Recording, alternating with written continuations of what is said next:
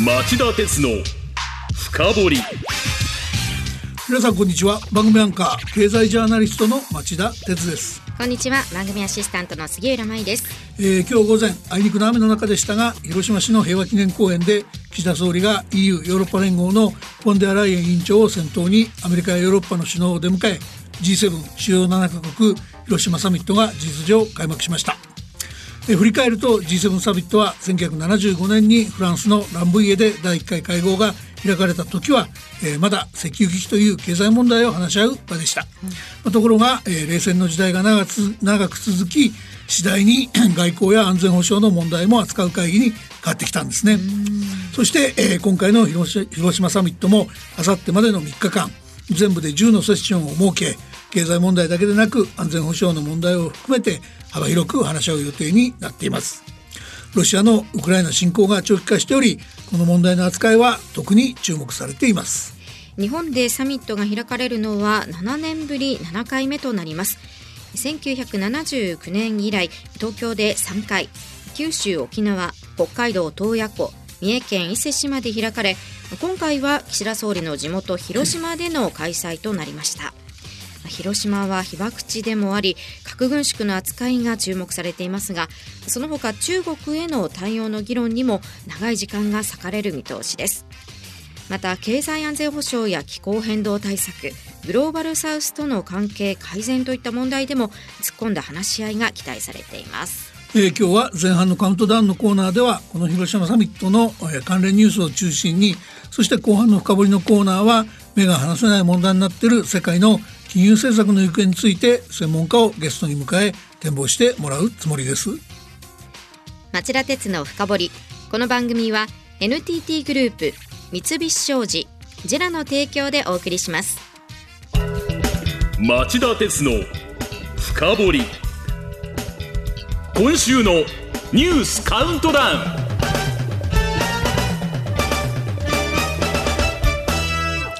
えー番組前半はニュースカウントダウンのコーナーです。まずは番外のニュースから始めましょう。東京電力ホールディングスなど電力大手7社6月1日から家庭向け電気料金を14%から42%値上げ。今日の東京株式市場で日経平均株価が33年ぶりの高値に。一方今日の外国為替市場では円が今年の最安値を更新。水曜日原子力規制委員会が柏崎刈羽原発のテロ対策不備をめぐる検査の継続を決定。今年10月の再稼働は困難に。世界的な金利上昇で全国の地銀97校の保有債券の評価損が拡大。今年3月末には1年前の5倍の1兆8000億円に。以上番外のニュースでした、えー続いて5位のニュースからお伝えしていきます。G7 に対抗する思惑も？昨日から中国が中央アジア5カ国と首脳会議を開催。陝西省西安で開かれた会議には旧ソ連の構成国だったカザフスタン、キルギス、タジキスタン、トルクメニスタン、ウズベキスタンの5カ国が出席。インフラ整備など経済協力やテロ対策を協議し共同文書に署名するとみられています。はい、えーこれらの中央アジア5カ国は、えー中国の習近平国家主席が掲げる、えー広域経済圏構想一帯一路でヨーロッパに至る要衝に位置するばかりか石油や天然資源天然ガスといった資源にも恵まれています。ただこれらの国々はいずれもロシア中国アメリカの間で微妙な、えーバランスを保とうとしており必ずしも中国寄りということではありません。があえて年に一度の、えーサミット首脳会議を G7 が開催するこの時期に国際会議を開くこと自体中国の G7 に対する強い対抗意識が込められていることは明らか。覇権争いのために子供じみた行為も辞さない習近平体制の体質がよく表れているのかもしれませんね。4位のニュースはこれです。アメリカのバイデン大統領 G7 後に予定していたオーストラリア・パプアニューギニア訪問を断念。連邦政府の債務上限引き上げをめぐる野党・共和党との協議を優先。アメリカに帰国します。えー、これ中国はアメリカの失策失策だと言わんばかりなんですよね、はい、中国の共産党系メディアの英語版はアメリカは国内問題が国際問題を上回った時はためらいなく約束から背を向けることを示している。アジアと太平洋の国々はアメリカに操られてはならない。自分たちの利益が重要だと気づくべきだと報じています。では次に進みましょう。3位のニュースはこれです。サミット開幕を控えた昨日岸田総理がアメリカイギリスイタリアの首脳とそれぞれ会談外務省によるとアメリカのバイデン大統領との会談では両首脳は量子コンピューター及び半導体分野における大学や企業レベルの協力関係強化が進んでいることを歓迎するとともにバイオや AI 人工知能分野への協力拡大エネルギー安全保障の強化などが重要だとの認識を共有したということです。はい、えー、日米首脳会談は今のニュースで紹介した二国間の協力関係の強化の確認だけではなくて、えー、今日からの G7 サミットを睨んだ、えー、議論もかなりありました。はい2番目に会談したイギリスのスナク首相とは夕食を共にし成果文書の広島アコードにのっとって安全保障経済グローバル課題を含め幅広い分野で日英関係を深めていくことで一致したとのことですまた昨日2国間首脳会談のトップになったイタリアのメローニ首相との会談でも両首脳は広島サミットの成功に向けて緊密に連携していくことを確認したといいます。杉浦さんこれ昨日の3カ国ですけど、はいアメリカは日本が安全保障条約を結んでいる唯一の同盟国でしょ、えー、からイギリスとイタリアは次期戦闘機の共同開発なんか進めてますよね。つまり岸田総理はサミット開幕前日の大事な会談相手会談相手として安全保障面での協力関係が特に緊密なところを優先的に選んだっていうふうにも見えますよね、はい、では2位のニュースはこれですウクライナのゼレンスキー大統領 G7 広島サミットに対面で参加へ。内外メディアによりますとウクライナのダニロフ国家安全保障国防会議書記ほか日本の政府関係者はウクライナのゼレンスキー大統領が来日し G7 広島サミットに対面で出席すると明らかにしました。これ本当二点三点で、ゼレンスキー大統領は当初はオンライン出席と伝えられたんですがその後対面出席だオンライン出席だそしてまたまた対面出席だと情報が二点三点しました、えー、明日、えー、今のところは明日20日に来日米軍機で来るらしいですけどね、で明後日21日に出席するんだと伝えられてます。どのような形であってもロシア軍による侵略の非道さを訴えて G7 諸国の支援に感謝しさらなる支援を要請すると見られますが、まあゼレンスキー大統領の参加が広島サミットのハイライトの一つになることは間違いなさそうですね。そうですよね。このゼレンスキー大統領が被爆地広島に訪れるという意義大きいですね。うん、それからもう一つ今回の広島サミットの特色だと思うんですが、このゼレンスキー大統領以外にも G7 以外の首脳が招待されてアウトリーチ拡大会合というのが開かれていますよね。はい、えー、オーストラリア、ブラジル、コモロ、クック諸島、インド、インドネシア、韓国、ベトナムの8カ国の首脳が来ていますが、これはどんな狙いがあるんでしょうか、はい、こちらは G7 の経済的な地位の相対的な低下っていう歴史的な傾向に加えて、まあ、特に最近アジアアフリカ諸国などを中心に G7 西側とロシア中国との間でバランス取りたいという国が増えてきちゃってることに対応して、うん、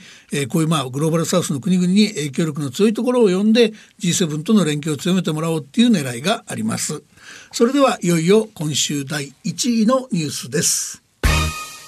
今日から広島で G7 サミット開催。日本は議長国を務め恒例の共同声明とは別に核兵器のない世界に向けた特別文書広島宣言を採択する方向です。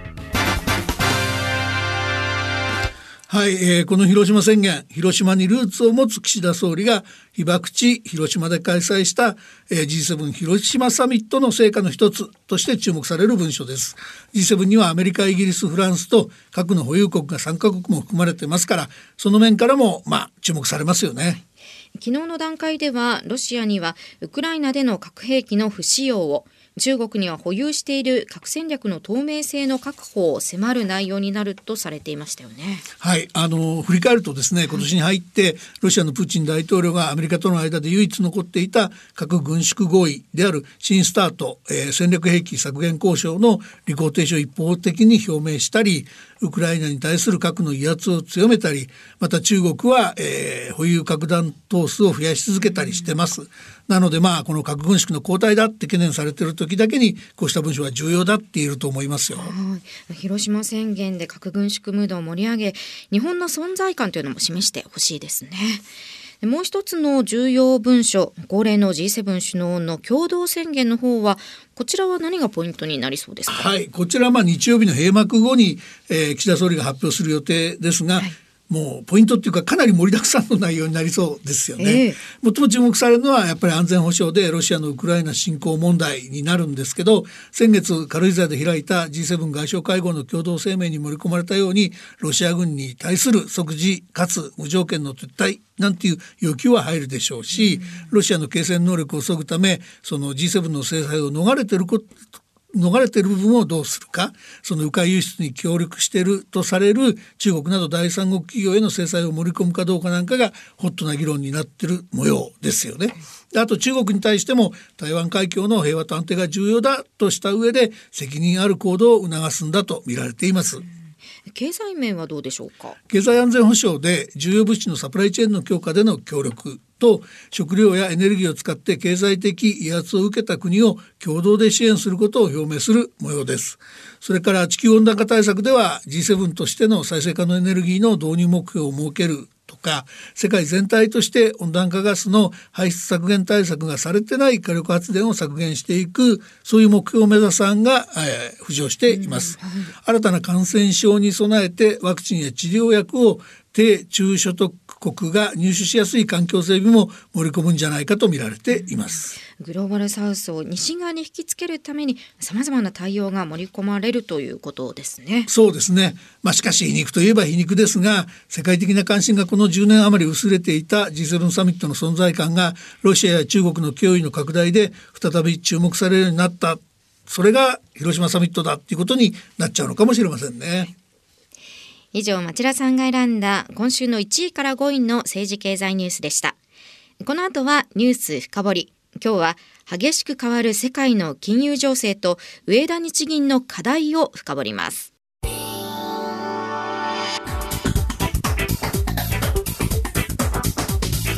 今日の深掘り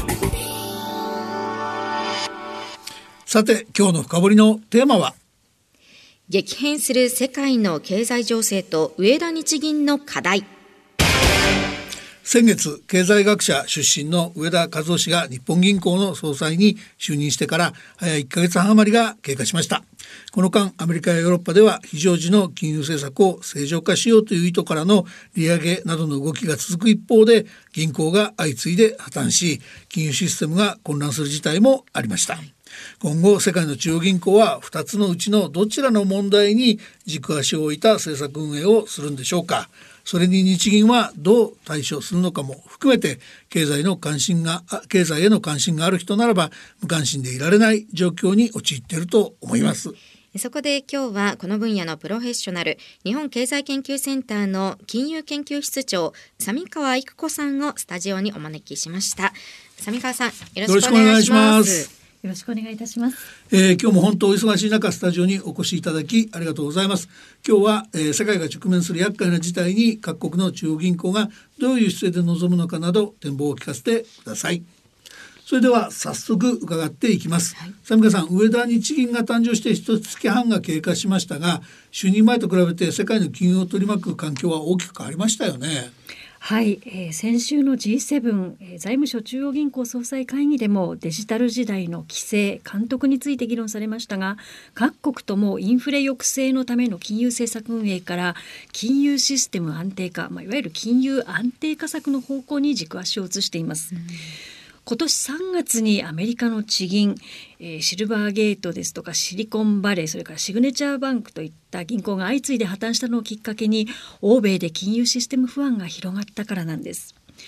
SNS で取り付け騒ぎが起きてインターネットバンキングを通じて預金が大量流出するというデジタル時代の取り付けに金融当局は警戒感を強めています。なのでそこのところをデジタルバンクランなんて呼ばれてますね。そうなんですね。現代版の取り付けデジタルバンクランなんですけれども、実は私今から16年前になりますが2007年9月にロンドンであの伝倒的な取り付けですねリアルバンクランというのを実際に目にしたことがあるんです。はい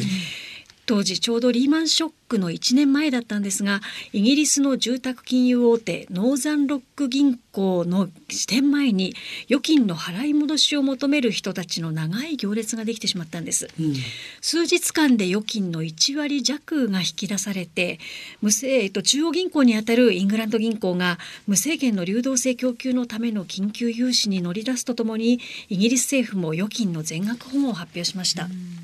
で当時インターネット経由でも預金が引き出されましたがリテールの預金ではなくホールセールの市場性資金調達への依存度が高いノーザンロック銀行のような金融機関の場合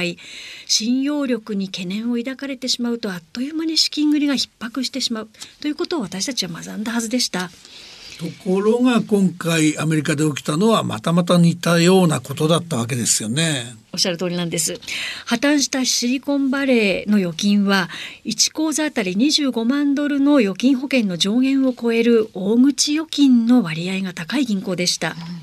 シリコンバレーバンクはたった1日で預金の4分の1が流出しました。しまたファーストリパブリックバンクはこれまでに預金の4割が流出したことを公表しています。カリフォルニア州にある地銀パックウエストバンコープも預金が1週間で1割流出したそうなんです。で問題はインフレを抑えるための利上げや、えー量的引き締め政策とそれから金融不安を鎮めるための流動性の供給、まあ、いわゆるプルーデンス政策とがまあ違う方向、まあ、逆方向の政策であることなんです。そうですよね。はい、上田総裁がかつて審議員の頃に金融不安などに対応した流動性の供給の増大は通常の意味での金融緩和策ではないし逆に不安心理の後退に伴い流動性供給が減ったとしてもそれは金融引き締めではないと語ったことがあるんですが FRB は今まさにこうした状況にあり政策運営が難しくなっているように見えるんです。あの今月初めに開かれた FOMC 連邦国会市場委員会では0.25%の利上げを決めるとともに次回の会合では利上げを一時停止停止する可能性を示した。これはそのあたり反映してんですかね？そうですね。あの去年の3月以降なんですが FRB は10会合連続で利上げを実施しました。その結果アメリカの4月の CPI 消費者物価指数は上昇が鈍化してきましたけれどもそれでも前年比4.9%と依然として高い水準にあります。一方 FRB の銀行融資担当調査では今年1月から3月の企業向け貸し出し態度指数が2008年のリーマンショックや2020年のコロナショックに次ぐ厳しい水準となっています。銀行の融資姿勢は4月以降も厳しい状況が続いており実体経済への悪影響が懸念されるんです。FRB では危機金融危機対応として3月に BTFP 銀行タームファンディングプログラムという新たな流動性の供給制度を創設しました。あ、サビカさんすみませんその BTFP まだよく仕組みわかんないっていう人多いと思うんでちょっと説明してあげてくれますか？はい、えーこれはアメリカの国債ですとか MBS 住宅ローン担保証券などおまあ、担保の価値を時価評価ではなく額面で評価をしまして最長1年間融資するというものなんです。金利が上昇して担保証券の時価が下がっても FRB から借りることのできる金額は減りませんので金融機関が慌てて資産を処分する必要がなくなったんですね。なるほど。ヨーロッパではユーロ圏の CPI が4月に前年比7%と前の月からまた上昇しています。資源価格の高騰は一服したんですが人手不足に伴う賃金の上昇でサービス価格の上昇が続いています。このインフレ抑制のために ECB ヨーロッパ中央銀行は今月初めの理事会で主要政策金利を0.25%引き上げましたが市場では今年後半までに0.5%の利上げが見込まれているんです。アメリカやヨーロッパ諸国ではこれまでインフレと景気後退が同時に起きるスタグフレーションを警戒していましたが今後は金融不安を通じた実体経済への悪影響が心配されますさあお知らせの後も引き続き三川さんに伺います。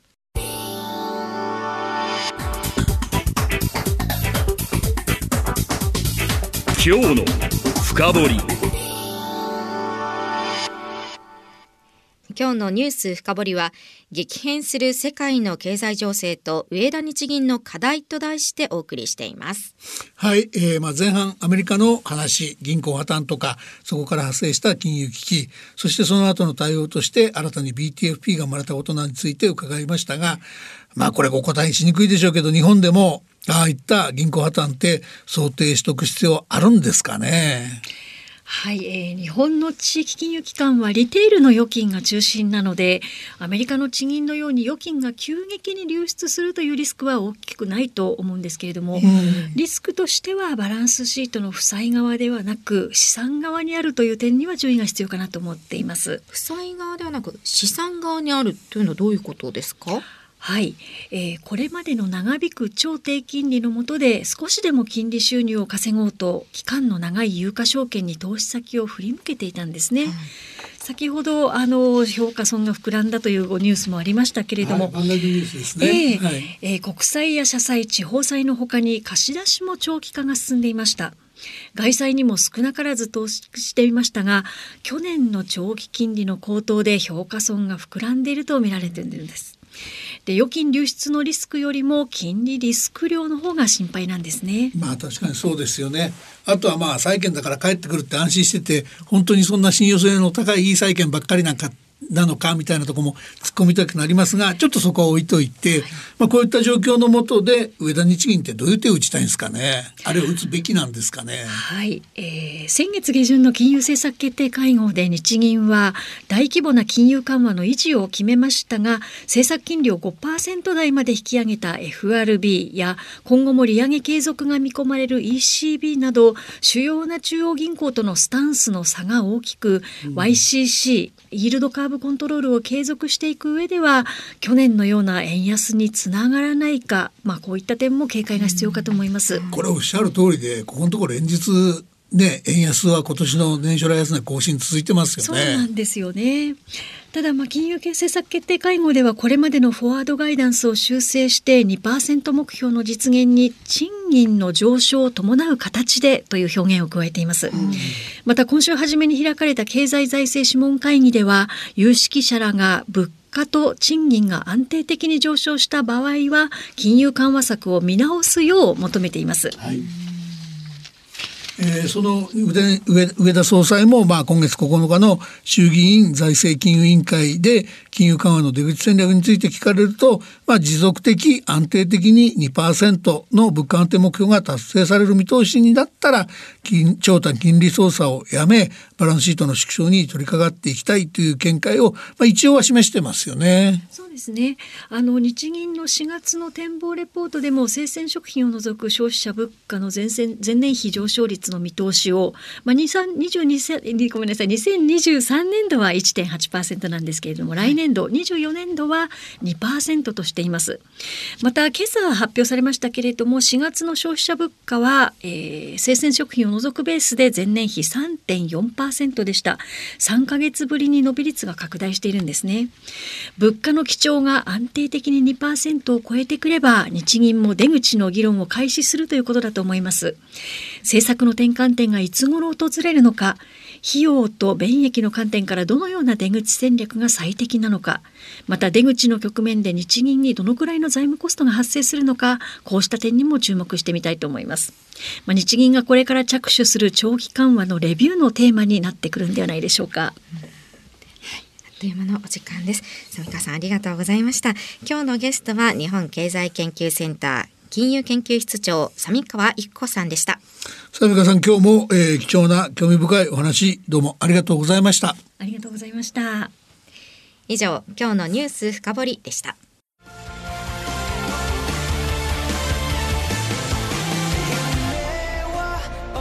本気で夢を追いかけるとき新しい一歩を踏み出すとき大切なものを守りたい時。誰も見たことがないものを作り出す時。自分の限界に挑む時。絶対できないと思って始める人はいない。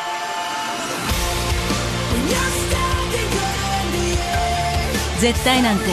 誰が決めた？CO2 が出ない日を作る。ジェラはゼロエミッション火力と再生可能エネルギーで2050年 CO2 排出ゼロに挑戦します。発電の常識を変えてみせる。JERA 町田鉄の深掘り。この番組は NTT グループ三菱商事ジェラの提供でお送りしました。町田鉄の深掘りそろそろお別れの時間です。はい、えー、今日の番組は、えー、前半のカウントダウンで開催中の広島サミットのニュースを中心にお伝えしました、はい、あのまあ日本のお役人の悪いところでもあるんですけども、盛りだくさんになっちゃって、うん、その何が一番大事かよく分かんないということがあると思うんですけど核軍縮とウクライナ、はい、この2つをやっぱりしっかりみんなの気持ちに残るようなサミットにしてほしいですね。ですね。ゼレンスキー大統領も来日されるということですからね。どんな3日間になるんでしょうか。注目したいと思います。この番組は1週間はラジコでその後もポッドキャスト Spotify など音声配信でお聞きいただけます。ぜひそちらもチェックしてくださいそれでは町田鉄の深掘り来週金曜午後4時に再びお耳にかかりましょう。さよなら。